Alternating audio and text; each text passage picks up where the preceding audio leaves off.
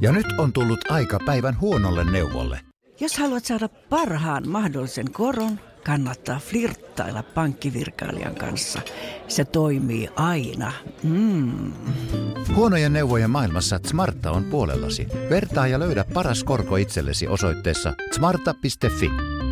Hei, minä olen Ilkka Hynninen ja sinä olet kuuntelemassa Toteuta ideasi podcastia. Ennen kuin aloitetaan yksi tiedote. Jos haluat ostaa Toteuta ideasi kirjan, voit ostaa sen Dosendon verkkokaupasta osoitteesta dosendo.fi.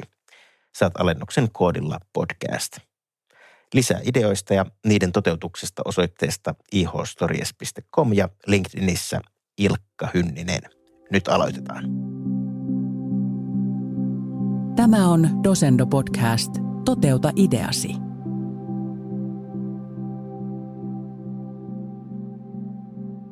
Moi kaikille. Minun nimeni on Ilkka Hynninen ja tänään on vuorossa hyvin erityislaatuinen vieras Toteuta ideasi podcastissa puhumassa ideoista ja niiden toteuttamisesta. Hän on Pirjo Suhonen, yrittäjä, Ivana Helsingin toinen perustaja ja markkinoinnin ammattilainen. Ja lisäksi sä olet ainakin kirjailija, podcastaja, tuore sosionomi sekä kirjallisuusterapeutti, tai ainakin käytät kirjallisuusterapeuttisia menetelmiä työssäsi. Ja tänään puhumme, että mihin idean kannattaa tarttua, mistä aika riittää kaikkeen ja miten omaa uraa tai ammatillista elämää voi katsella vähän eri kulmasta. Tervetuloa Pirjo, menikö suunnilleen esittelyt oikein? Meni oikein hienosti. Kiitos Ilkka. Ilo olla täällä. Hienoa kun olet. Viikko ennen tämän podcastin äänittämistä Ivana Helsingillä oli 25-vuotis juhlanäytös Pariisin muotiviikoilla. Ja sitten tiedän, että hetki sitten pidit kirjallisuusterapeuttisen istunnon ja sulla on niin kuin aika erilaisia ammatteja, monta ammatillista minuutta. Kerro vähän niistä.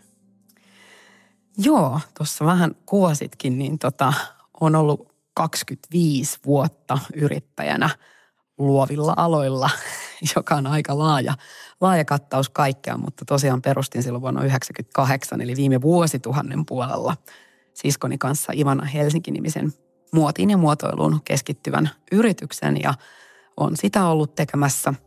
Mutta tässä nyt sitten parisen vuotta sitten niin tempasin ja kouluttauduin sosionomiksi. Eli mulla on vähän tällainen, että sosionomi kriisitöissä päivin ja sitten KTM lisenssiä kaikessa muussa markkinointi myyntihommassa öisin toimenkuva, jos näin voisi lyhyesti ja tiivistetysti sanoa. No ne on aika moninaisia, niin pystytkö sanomaan, että mikä niistä on tärkein sulle? Mä en pysty sanomaan, että mikä niistä on tärkein, koska ne voi eri hetkessä olla eri tavalla tärkeitä. Se voi tulla sen työn sisällön kautta, mutta mä ajattelen niin, että aina se, mikä mulla on sillä hetkellä se toimenkuva, niin se on se prioriteetti. Että pitää pystyä keskittymään siihen, mitä tekee ja olla siinä täysin sataprosenttisesti läsnä, eikä ikään kuin olla vaan puolilla valoilla tai toisella jalalla siinä. Sitten se, mistä ollaan ja mitä tehdään siinä hetkessä, niin siinä ollaan oikeasti sataprosenttisesti läsnä. Miten sä pystyt tekemään? Onko sulla joku tämmöinen keino, miten sä pystyt keskittymään niihin just siihen asiaan? Koska voisi kuvitella, että jos sulla on tulossa joku iso projekti ja sä niin kuin – ja sitten sä oot toisaalta tekemässä vaikka kriisityötä sosionomina, niin eikö tämä iso projekti markkinoinnin puolella ajaudu siihen kriisityön tekemiseen jotenkin tai päinvastoin? No itse asiassa mä ajattelen pikemminkin niin, että, että kun tekee sosionomina kriisityötä, niin silloin se on kyllä se, joka Jep. todellakin on siinä mielen päällä, eikä ole yhtään kaistaa enää yhtään millekään muulle. Ja sitten vastaavasti se ehkä toimii myös sellaisena hyvänä, sanoisinko nyt hapen ottamisena, että jos ihminen pyörii vaan niiden samatu, samojen työajatusten kanssa koko ajan, niin monesti tulee ehkä sellainen umpikuja. Ei pääse eroon jostain vaikka ajatus lukosta, mutta kun tekee välillä jotain ihan muuta ja on oikeasti uppoutunut johonkin ihan muun tekemiseen, niin se tuo myös happea ja sellaista toivottua välimatkaa siihen toiseen tekemiseen ja antaa mahdollisuuden uudenlaisille ideoille niin kuin hiipiä mieleen ja alitajuntaan ilman, että sitä aina edes tiedostaa. Tosi mielenkiintoista onko joskus tämmöinen ylikuormittumisen vaara tai yliinnostumisen vaara, että sulla on niin kuin liian monta erilaista asiaa. Ja mä vähän taustatan tätä omaa ajatusta. Eli mulla on itsellä semmoinen hypoteesi, että vähän niin kuin buffet-pöydässä voi tulla syötyä liikaa. Niin tavallaan, että jos on monta erilaista projektia, niin silloin se, että mihin riittää energiaa, niin onkin jotenkin vaikeampi itse analysoida. Ainakin mulla on joskus näin. Mä kyllä tunnistan ton ja sitten siinä on ehkä sellainen, että kun on helposti innostuva ihminen, niin helposti innostuu monista erilaisista asioista. Mutta sitten ehkä ikä on tuonut siihen sellaista tietynlaista malttia, että jaksaa niinku miettiä, että onko tämä sellainen idea, että mä jaksan innostua siitä ja antaa siinä hetkessä vaikka sitä omaa ymmärrystä ja asiantuntemusta mm. ja innostusta jollekin toiselle, jolla on paremmat rahkeet viedä sitä eteenpäin ilman, että mä olen siinä jotenkin sataprosenttisesti mukana. Ja sitten keskittyä sellaiseen toiseen tekemiseen, mikä on itselle ehkä ominaisempaa tai läheisempää tai kokee, että tämä on se, mitä mä haluan nyt lähteä viemään eteenpäin. Että on tullut sellainen niin kuin sisäinen, kriitikko on ehkä väärä sana, mutta sellainen niin kuin jonotuslappujen jakaja, että kumpaan jonoon niin kuin ne tekemiset ja läsnäolemiset sitten menee. Kiinnostavaa. Tota, puhutaan vielä siitä tavallaan isosta ammatillisesta, en tiedä onko se uran vaihto, mutta kuitenkin se, että kun sä olit toimitusjohtajana Ivana Helsingissä pitkään, niin oliko sulla silloin tilaa tehdä myös näitä kaikkia muita asioita vai pitikö sun tehdä siitä irtiotto, että nämä uudet asiat, mitä sä teet tässä monipuolisessa työelämässä mahdollistu? No ei mulla kyllä siinä ollut mahdollisuutta, koska jos ajatellaan, että on tuollainen PK alan mm. kokoinen suomalainen yritys, joka tekee kansainvälistä liiketoimintaa, jos on koko ajan niin kuin uutta, niin kyllä mä olin hyvin kiinni siinä. Ja se oli itse asiassa yksi niistä päämotiveista, että mulla oli sellainen tunne, että mä haluan vielä niin kuin tehdä jotain muuta ja ehkä enemmän niin kuin katsoa, että, että onko jotain muuta sen tietynlaisen tekemisen niin kuin ulkopuolella, koska vaikka se – fraasi, että jokainen työpäivä oli erilainen, niin oli toki erilainen. Mutta kyllä siinä on tietyt raamit, että jos sä ajattelet, että liikutaan muoti- ja muotoilumaailmassa, niin ihmiset tulee ehkä kuitenkin tietyllä tavalla hyvin samanlaisesta sapluunasta ja, ja ajattelee tietyllä tavalla. Että kyllä se, että on opiskellut sosionomiksi ja on ollut pääkaupunkiseudulla hyvin erilaisissa organisaatioissa, sosiaalialalla töissä, mm. niin on avannut ihan toisenlaisen horisontin niin kuin suomalaiseen yhteiskuntaankin. Ja mun mielestä tuo on hirveän kiinnostavaa, että sä oot lähtenyt tekemään ammatillista siirtymää. Ehkä ei niin sanotusti corporate ladder tyyppisesti niin kuin urapolkua ylöspäin tai edes sivuhyppäystä sinne päin, eikä myöskään alaspäin, vaan jonnekin ihan muualle. Että tavallaan koko siitä muotimaailmasta niin kuin jotakin tekemään ihan muuta. Kerro siitä, miten sä päädyit siihen ja – mietin, että siellä voi olla moni kuulijakin, joka miettii sitä, että olisiko jotain muuta keinoa kuin ikään kuin päästä asiantuntijasta vaikkapa tiiminvetäjäksi, tiiminvetäjästä johtajaksi ja niin poispäin, että sä oot tehnyt kuitenkin tosi ison siirron.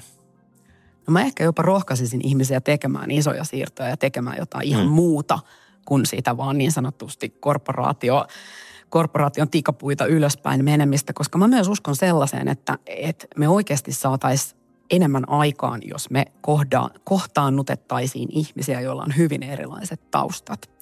Meillä on paljon puhetta siitä, että pitäisi olla tällaista niin kuin, ristiinpölyttämistä, että mm. on se sitten vaikka Aalto-yliopiston tyyppinen koulu, jossa on nyt laitettu insinöörit ja taiteilijat ja sitten kauppatieteilijät saman katon alle. Mutta meillä on loppujen lopuksi aika vähän sellaista niin kuin työelämässä. Et meillä pitää olla niin kuin sellainen arvostus ja ymmärrys sitä kohtaan, että et kun ihminen on ollut pitkään vaikka jollain alalla, niin hänellä on ehkä sellainen historiallinen perspektiivi siihen, että mitä on tehty ennen. Ja hän voi tuoda sitä sellaista osaamista. Mutta sitten niin kuin se, että tehdäänkin ristiin oikeasti asioita, että tulee joku ihminen, joka on todella sen tekemisen ulkopuolelta, niin saattaa nähdä hyvin tuorein silmin ja erilaisin silmin sitä tekemistä. Ja mitä siellä voisi tehdä ehkä niin kuin toisin tai eri tavalla. Ja mä en itse koe, että mä oon niin kuin uran vaihtaja, mä oon ajatellut, että mä oon uran laventaja. Että tavallaan Hieno se termi. sama osaaminen niin kuin siitä vaikka myymisestä ja markkinoinnista ja konseptoinnista, niin eihän se ole mihinkään hävinnyt, enkä mä halua, että se mihinkään häviää. Mutta nyt mä vaan haluan, ehkä mulla on tullut uudenlaista osaamista ja näkemyksellisyyttä tämän niin kuin sosionomiopintojen ja sosiaalialan töiden kautta, että miten mä voisin siellä käyttää sitä mun osaamista myynnistä. Nyt mä näytän täällä studiossa tällaisia mm. lainausmerkkejä, että et mitä myydään. Se ei välttämättä ole, että ostetaan niin kuin rahalla asioita, mutta että mä haluan tietyille asioille niin kuin huomiota, jolloin mä myyn jotain asiaa vaikka päättäjille ja erilaisille organisaatioille. Että tämä on sellainen epäkohta meidän suomalaisessa yhteiskunnassa, johon meidän pitäisi kiinnittää huomiota. Eli ne samat vanhat myynnin, markkinoinnin ja konseptoinnin osaamiset, mutta ehkä se aihealue ja sisältö on vähän erilainen. Niin, se on hyvinkin erilainen. Voitko sanoa nyt jo jotain, mikä voisi olla semmoinen asia, johon haluaisit muutosta? No, mä oon ollut töissä ää, turvakodeissa tässä pääkaupunkiseudulla, niin kyllä mä oon sitä mieltä, että meillä on täysin vaiettu asia työelämässä lähisuhdeväkivalta.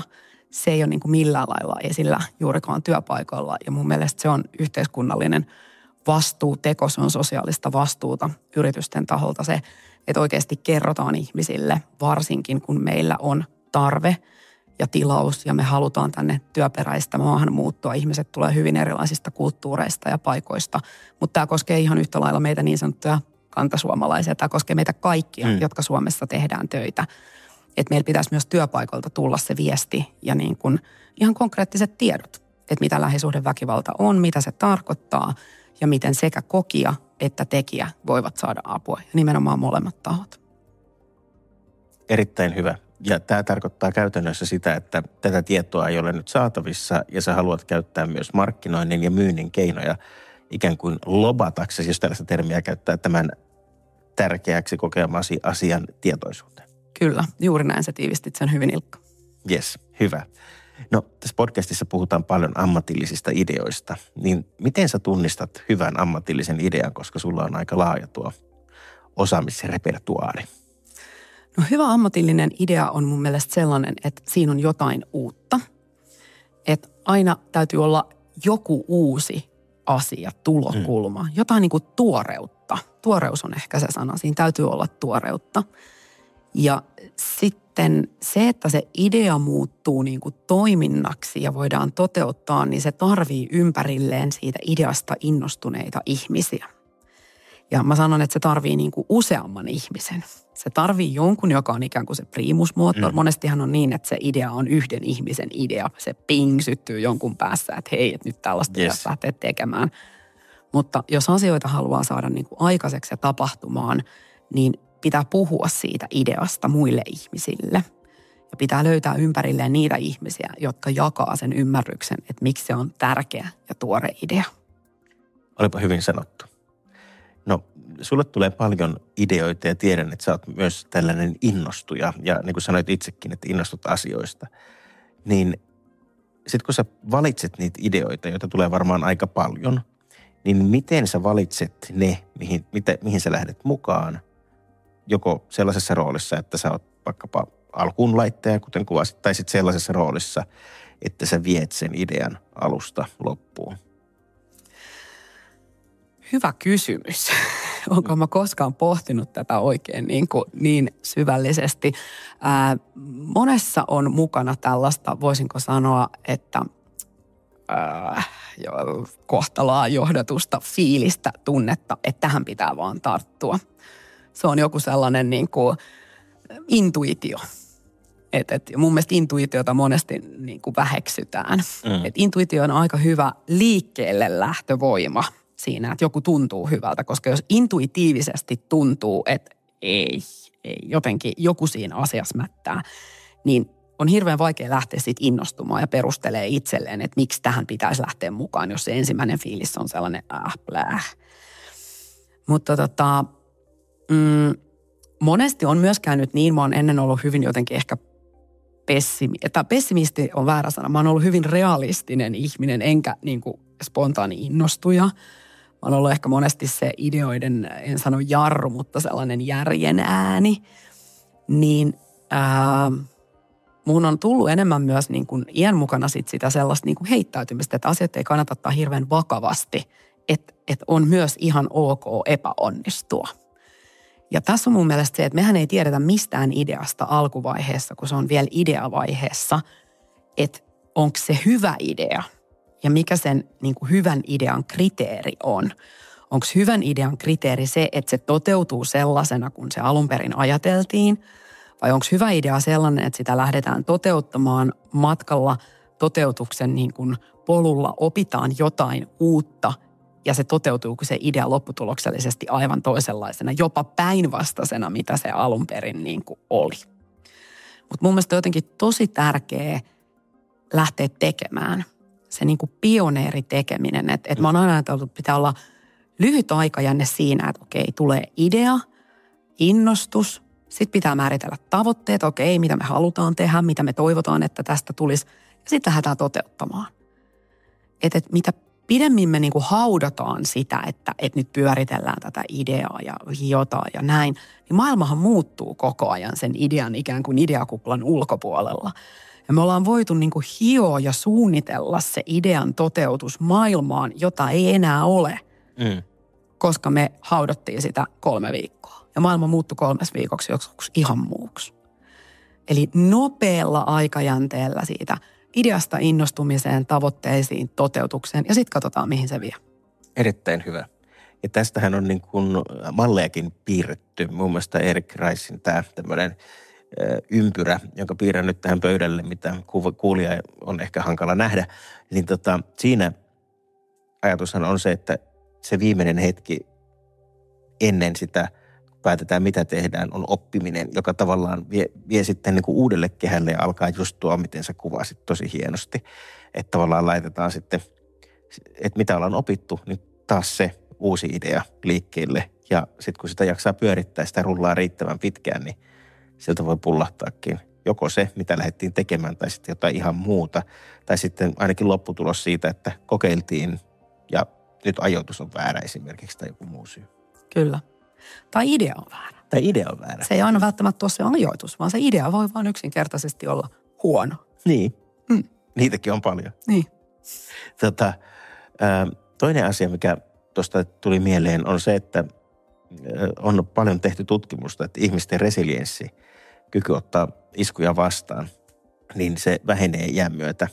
Ja tavallaan, että nuoret esimerkiksi jaksaa lähetellä tutkimusartikkeleitaan julkaisuihin nuoret tutkijat paljon enemmän tai, tai tota, vaikkapa muusikot jaksaa lähetellä näitä niin kuin demojaan niin kuin eri, erilaisille levyyhtiöille tai ääni, ääni tota noin, teollisuuden edustajille. Mutta sitten kun ikä tulee enemmän, niin tulee elämään kaikkea muuta ja sitten ruvetaan välttämään riskejä ja poistutaan sieltä – niin ei, ei enää haluta poistua tavallaan sieltä epämu, niin kuin epämukavuusalueelle. Ja mitä sä kerroit, niin mun se on just päinvastoin, että sä sanoit, että sä ootkin ruvennut nytten iän myötä ymmärtämään sen, että epäonnistuminen onkin ihan ok. Hmm. Niin mä itse asiassa ajattelen. Musta olisi kyllä kiva lukea, täytyypä kaivaa, koska mä uskon, että tutkimuksia löytyy myös siitä, että, että jotenkin tuntuu myös, että tänä päivänä niin kuin nuorille, jotka on vaikka niin kuin työelämänsä alkutaipaleella – niin se, että jos lähettää muutaman vaikka työhakemuksen mm. ja sitten ei tule valituksi, niin se voi olla tosi lamauttava kokemus. Että et, et tavallaan niin kuin vanhempana jaksaa enemmän niin kuin ottaa iskuja vastaan, koska on enemmän ehkä sellaista perspektiiviä siihen, että on jotain muuta. Se ei kaadu se oma oleminen ja se oma identiteetti siihen, jos ei vaikka ole saanut jotain tiettyä työpaikkaa – on jo kerätty jo niin kuin kilometrejä taustalla, jonka pohjalta on sitten ehkä kestävämpi sille, että ei aina tu- sehän on kyse hyväksynnästä. Mehän halutaan niin kuin hyväksyntää ja jokainen niin kuin, Kyllä. on se sitten biisi, jonka lähetät levyyhtiön tai idea jostain niin kuin konseptista mm. tai jotain, niin sehän on aina torjunta. Niin tavallaan jotenkin ehkä vanhempana, mä taas ajattelen niin, että vanhempana on niin kuin kykeneväisempi ottamaan enemmän niitä torjuntoja vastaan kuin ehkä nuorena. Tosi kiinnostava ajatus. Ja tämä on hyvä. Tämä tota, oli tämmöinen luovuustutkija kuin Aleksi Laszlo Barabasi, joka teki tällaisen kirjan ja pitkän tutkimuksen. Ja se liittyi nimenomaan luovan alan työntekijöihin ja, ja, ja tällaiseen niin kuin luovaan prosessiin. Että sitten ihminen tavallaan jumiutuu helpommin ja sitten ei enää halua lähteä sieltä, kun on, on perhehuolet, sairaat vanhemmat ja elämä täyttyy kaikenlaisesta muusta. Niin sitten mm. sieltä se ei tule. Mutta toi onkin tosi kiinnostava ajatus, että sitä ajattelee vähän niin kuin laajemmin.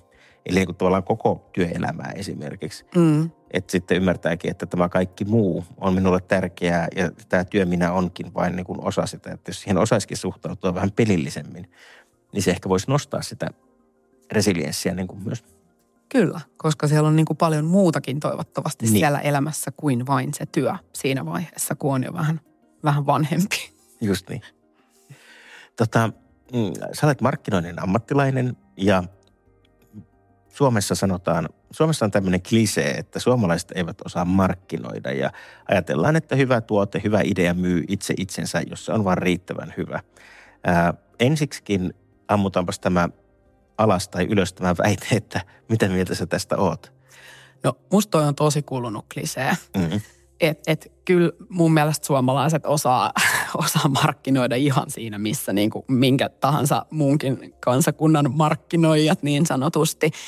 Ei, ei ollenkaan, kyllä suomalaiset osaa sitä. Mutta meillä on ehkä se niin kuin haaste, että, että meillä on hirveän vähän niin kuin pelimerkkejä. Että me ollaan pieni kansakunta. että Meillä on se 5,5 miljoonaa ihmistä täällä meidän oma kotimarkkina on tosi pieni.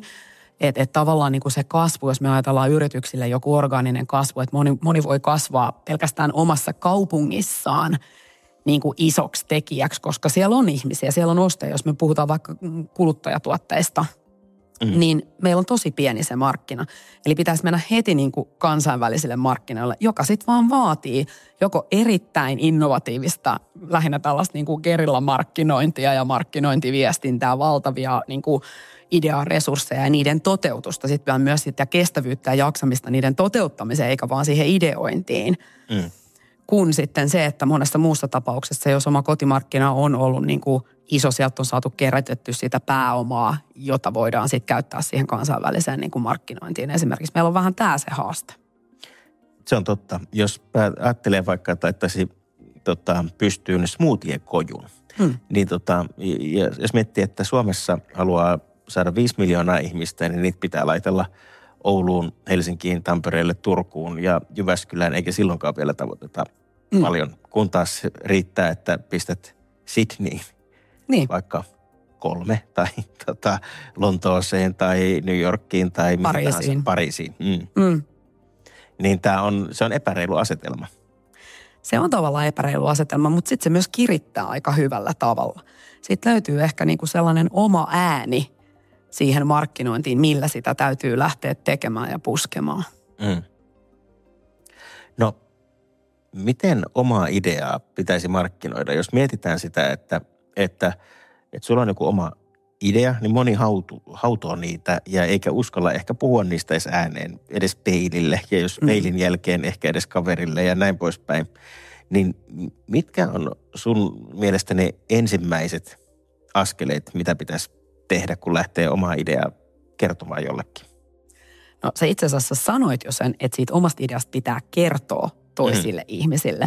Että joskushan törmää siihen, että ihmiset on hirveän niin kuin varovaisia ja ajattelee, että joku varastaa tämän mun idean ja lähtee toteuttamaan sitä. Mutta se on mun mielestä hyvin niin kuin kaukainen riski versus se, että kun sä puhut siitä sun ideasta, niin sä löydät siihen ihmisiä, jotka antaa sulle lisää materiaalia kehittää sitä sun ideaa Jep. ihmisethän hirveän innokkaasti kertoo, vaikka sulla on ajatus, sä käytit sitä smoothikoju esimerkkiä, että sulla on ajatus jostain omasta smoothikojusta. Sä kerrot siitä sun ideasta, sieltä rupeaa heti tulee lisää ideoita, että hei, mut oot sä ajatellut tätä ja mä tekisin noin ja onpas vaan. Sä saat heti siihen niin kuin tavallaan enemmän ihan tällaista niin kuin orgaanista ideointia. Ihmiset innostuu, kun heille kertoo jotain ja he lähtee mukaan siihen. Ja aika epätodennäköistä nyt olisi, että joku juuri varastaisi sen smoothikoju-idean ja lähtisi toteuttamaan sitä. Että siitä ideasta pitää puhua ja siihen pitää tavallaan ottaa just muita mukaan. Harva idea on ollut niin kuin menestys niin, että sen olisi joku täysin yksin ihan itse tehnyt, vaan että siinä ei olisi ketään muita tekijöitä millään tavalla mukana. Aamen. Mä oon täsmälleen samaa mieltä. Eli se, että kukaan ei varmaan ole tehnyt ideaa kokonaan yksin. Että mennä on aina perustunut yhteistyölle. Toki on myös niin, että jo- jotkut ideat voi henkilöityä aika voimakkaasti. Ne näyttää siltä, että, että Disney on piirtänyt mikkihiiren ja saanut sen liikkeelle ja Elon Musk on pistänyt Teslan pystyyn ja, ja, ja, ja Taylor Swift on niin kuin fantastinen artisti ja, ja hoitaa sen homman niin, mutta ei pysty, mutta oikeasti siellä on aika paljon iso joukko ihmisiä aina niiden ideoiden ympärillä, jotka, jotka nämä kärkihahmotkin tekee. Kyllä. Ja se on nimenomaan sen niin kuin, ää, omasta rakkaasta idealapsestaan sillä tavalla, en sano luopuminen, vaan niin kuin yhdessä iloitseminen ja sen eteenpäin vieminen ja jatkokehittäminen yhdessä. Hienosti sanottu. Tota, tähän loppuun olisi vielä tällainen kiertokysymys. Mikä on paras idea, jonka sä olet kuullut? Voi apua. Paras idea, jonka mä olen kuullut. Mun tytär on sanonut monesti, että äiti, mä aion tehdä just niin kuin mua huvittaa. Ehkä se on se. Ehkä meidän aikuistenkin pitäisi välillä ajatella silleen, että mä aion tehdä just niin kuin mua huvittaa. Tosi hyvä. Mm. Ja, ja vielä idean toteuttamisesta. Mä haluan sanoa, että mun mielestä se, miten te teitte nyt Ivana Helsingin 25-vuotisjuhlissa, se voisit vähän kertoa siitä, mitä tapahtui Pariisin muotiviikoilla juuri nyt. Ää, joo, Ivana Helsinki tosiaan täytti 25 vuotta ja siellä oli Pariisin keskustassa tällaisessa vanhassa hylätyssä pankkirakennuksessa neljä kerrosta raakabetonia, jonne lavastettiin aivan mieletön näytös ja show ja valokuva taidegalleria. Niin erilaista oli se, että sen sijaan, että lavalla kävelisi yksi mallihenkilö, jolla on vaatteet päällä ja sen perässä toinen mallihenkilö, jolla on vaatteet päällä, niin lavalla oli aina kerrallaan 50 – samaan vaatteeseen pukeutunutta henkilöä. Miehiä, naisia, ihan pienestä petit-koosta, naisten vaatekoko on 54 asti, eri mittaisia, eri kokoisia, erinäköisiä. Eli se niin kuin moninaisuus ja oikeasti diversiteetti ja sallivuus siinä oli käsin kosketeltavaa ja silmin nähtävää. Ja kukaan ei ole koskaan tehnyt tällaista. Ja tämä oli myös sellainen, mistä me saatiin meidän Pariisin pressitoimistolta palautetta, että on aivan ennennäkemätöntä, että ei, ei tällaista kukaan koskaan tehnyt. Ja se oli aika sykähdyttävän näköistä tosiaan, että kun sulla on aina 50 mallia kerrallaan samassa niin kuin vaatemallityylissä. Ja sitten siellä oli vielä Sonic Youthin amerikkalaisen legendaarisen kulttibändin, niin Lee Ronaldo sävelsi musiikin siihen näytökseen orgaanisesti sen näytöksen aikana – niin se ehkä vielä alleviivasi just sellaista niin kuin hetkellisyyttä ja ainutlaatuisuutta siinä hetkessä ja yhteisöllisyyttä, että kaikki me 500, joita meitä oli siellä, kutsu, kutsuvieraat ja muuta, muutamat työntekijät, henkilöt, niin me koettiin se yhdessä, se taianomainen hetki, kun esimerkiksi se musiikki, jota ei enää koskaan voi tehdä juuri sellaisena kuin hän sen siinä teki, niin todentui ja näki ensi illan ja valon. Et hyvin ehkä niin kuin tällaisissa konventionaalisissakin asioissa, kun ajatellaan vaikka muotinäytös, niin voi tehdä jotain uutta, kun ajattelee asioita vähän niin kuin toisella tavalla. Erittäin hyvä. Tuleeko sulle mieleen muita idean toteutuksia, sellaisia, jotka jäänyt sulle erityisesti mieleen? Ää, tässä oli toi Serlakkius-museon niin Päivi muutaman yhteistyökumppaninsa kanssa. He olivat keksineet tällaisen ää, matkailukonseptin, että female power, josta tuotiin Suomeen niin muutamia, tai itse asiassa oli sellainen 15-20 henkeä, naisvaikuttajien ryhmä arabimaista. Ja he olivat Suomessa tutustumassa niin kuin Suomeen ja suomalaisuuteen ja suomalaiseen käsitykseen, niin – naisen asemasta wow. yhteiskunnassa ja näin. Eli, eli oltiin unohdettu kaikki tällaiset perinteiset kliseiset oikeasti niin kuin nähtävyydet ja näin. Toki siellä oli niin kuin niitäkin sit mukana, mutta että se koko niin kuin teema oli tällainen female power Suomessa. Ja sitten täällä vaikuttajat pyörivät ympäri Suomea ja tutustuivat siihen, niin se oli mun mielestä aika niin kuin innovatiivinen ajatus. Todellakin. Ja siinäkin tavallaan otettu tämmöinen seuramatka-konsepti, mutta käännetty se ihan niin kuin toisinpäin. Kyllä, Kyllä. Sairaan hyvä idea. Ja sitten ehkä siinä mun mielestä myös hienolla tavalla yhdistyi se, että et, et ei lähtökohtaisesti ajatella, että ei haluta olla tekemisissä jostain tietyistä maista tulevien ihmisten kanssa, koska mm. he ajattelevat väärin, vaan ajatellaan niin, että, että jutellaan yhdessä.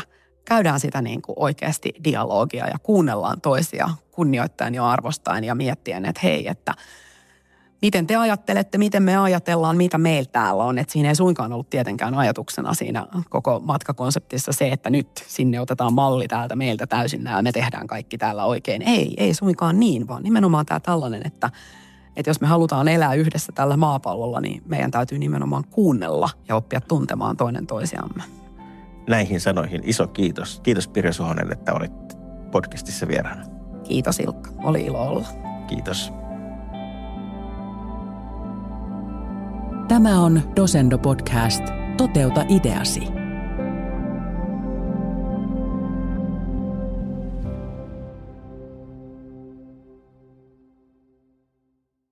Ja nyt on tullut aika päivän huonolle neuvolle. Kysy tarotkorteilta, mikä korko sinun kannattaisi valita. Oi, kappas, aurinkokortti. Voit unohtaa kaikki korot. Keskity vain sisäiseen matkaasi. Huonojen neuvojen maailmassa Smarta on puolellasi. Vertaa ja löydä paras korko itsellesi osoitteessa smarta.fi.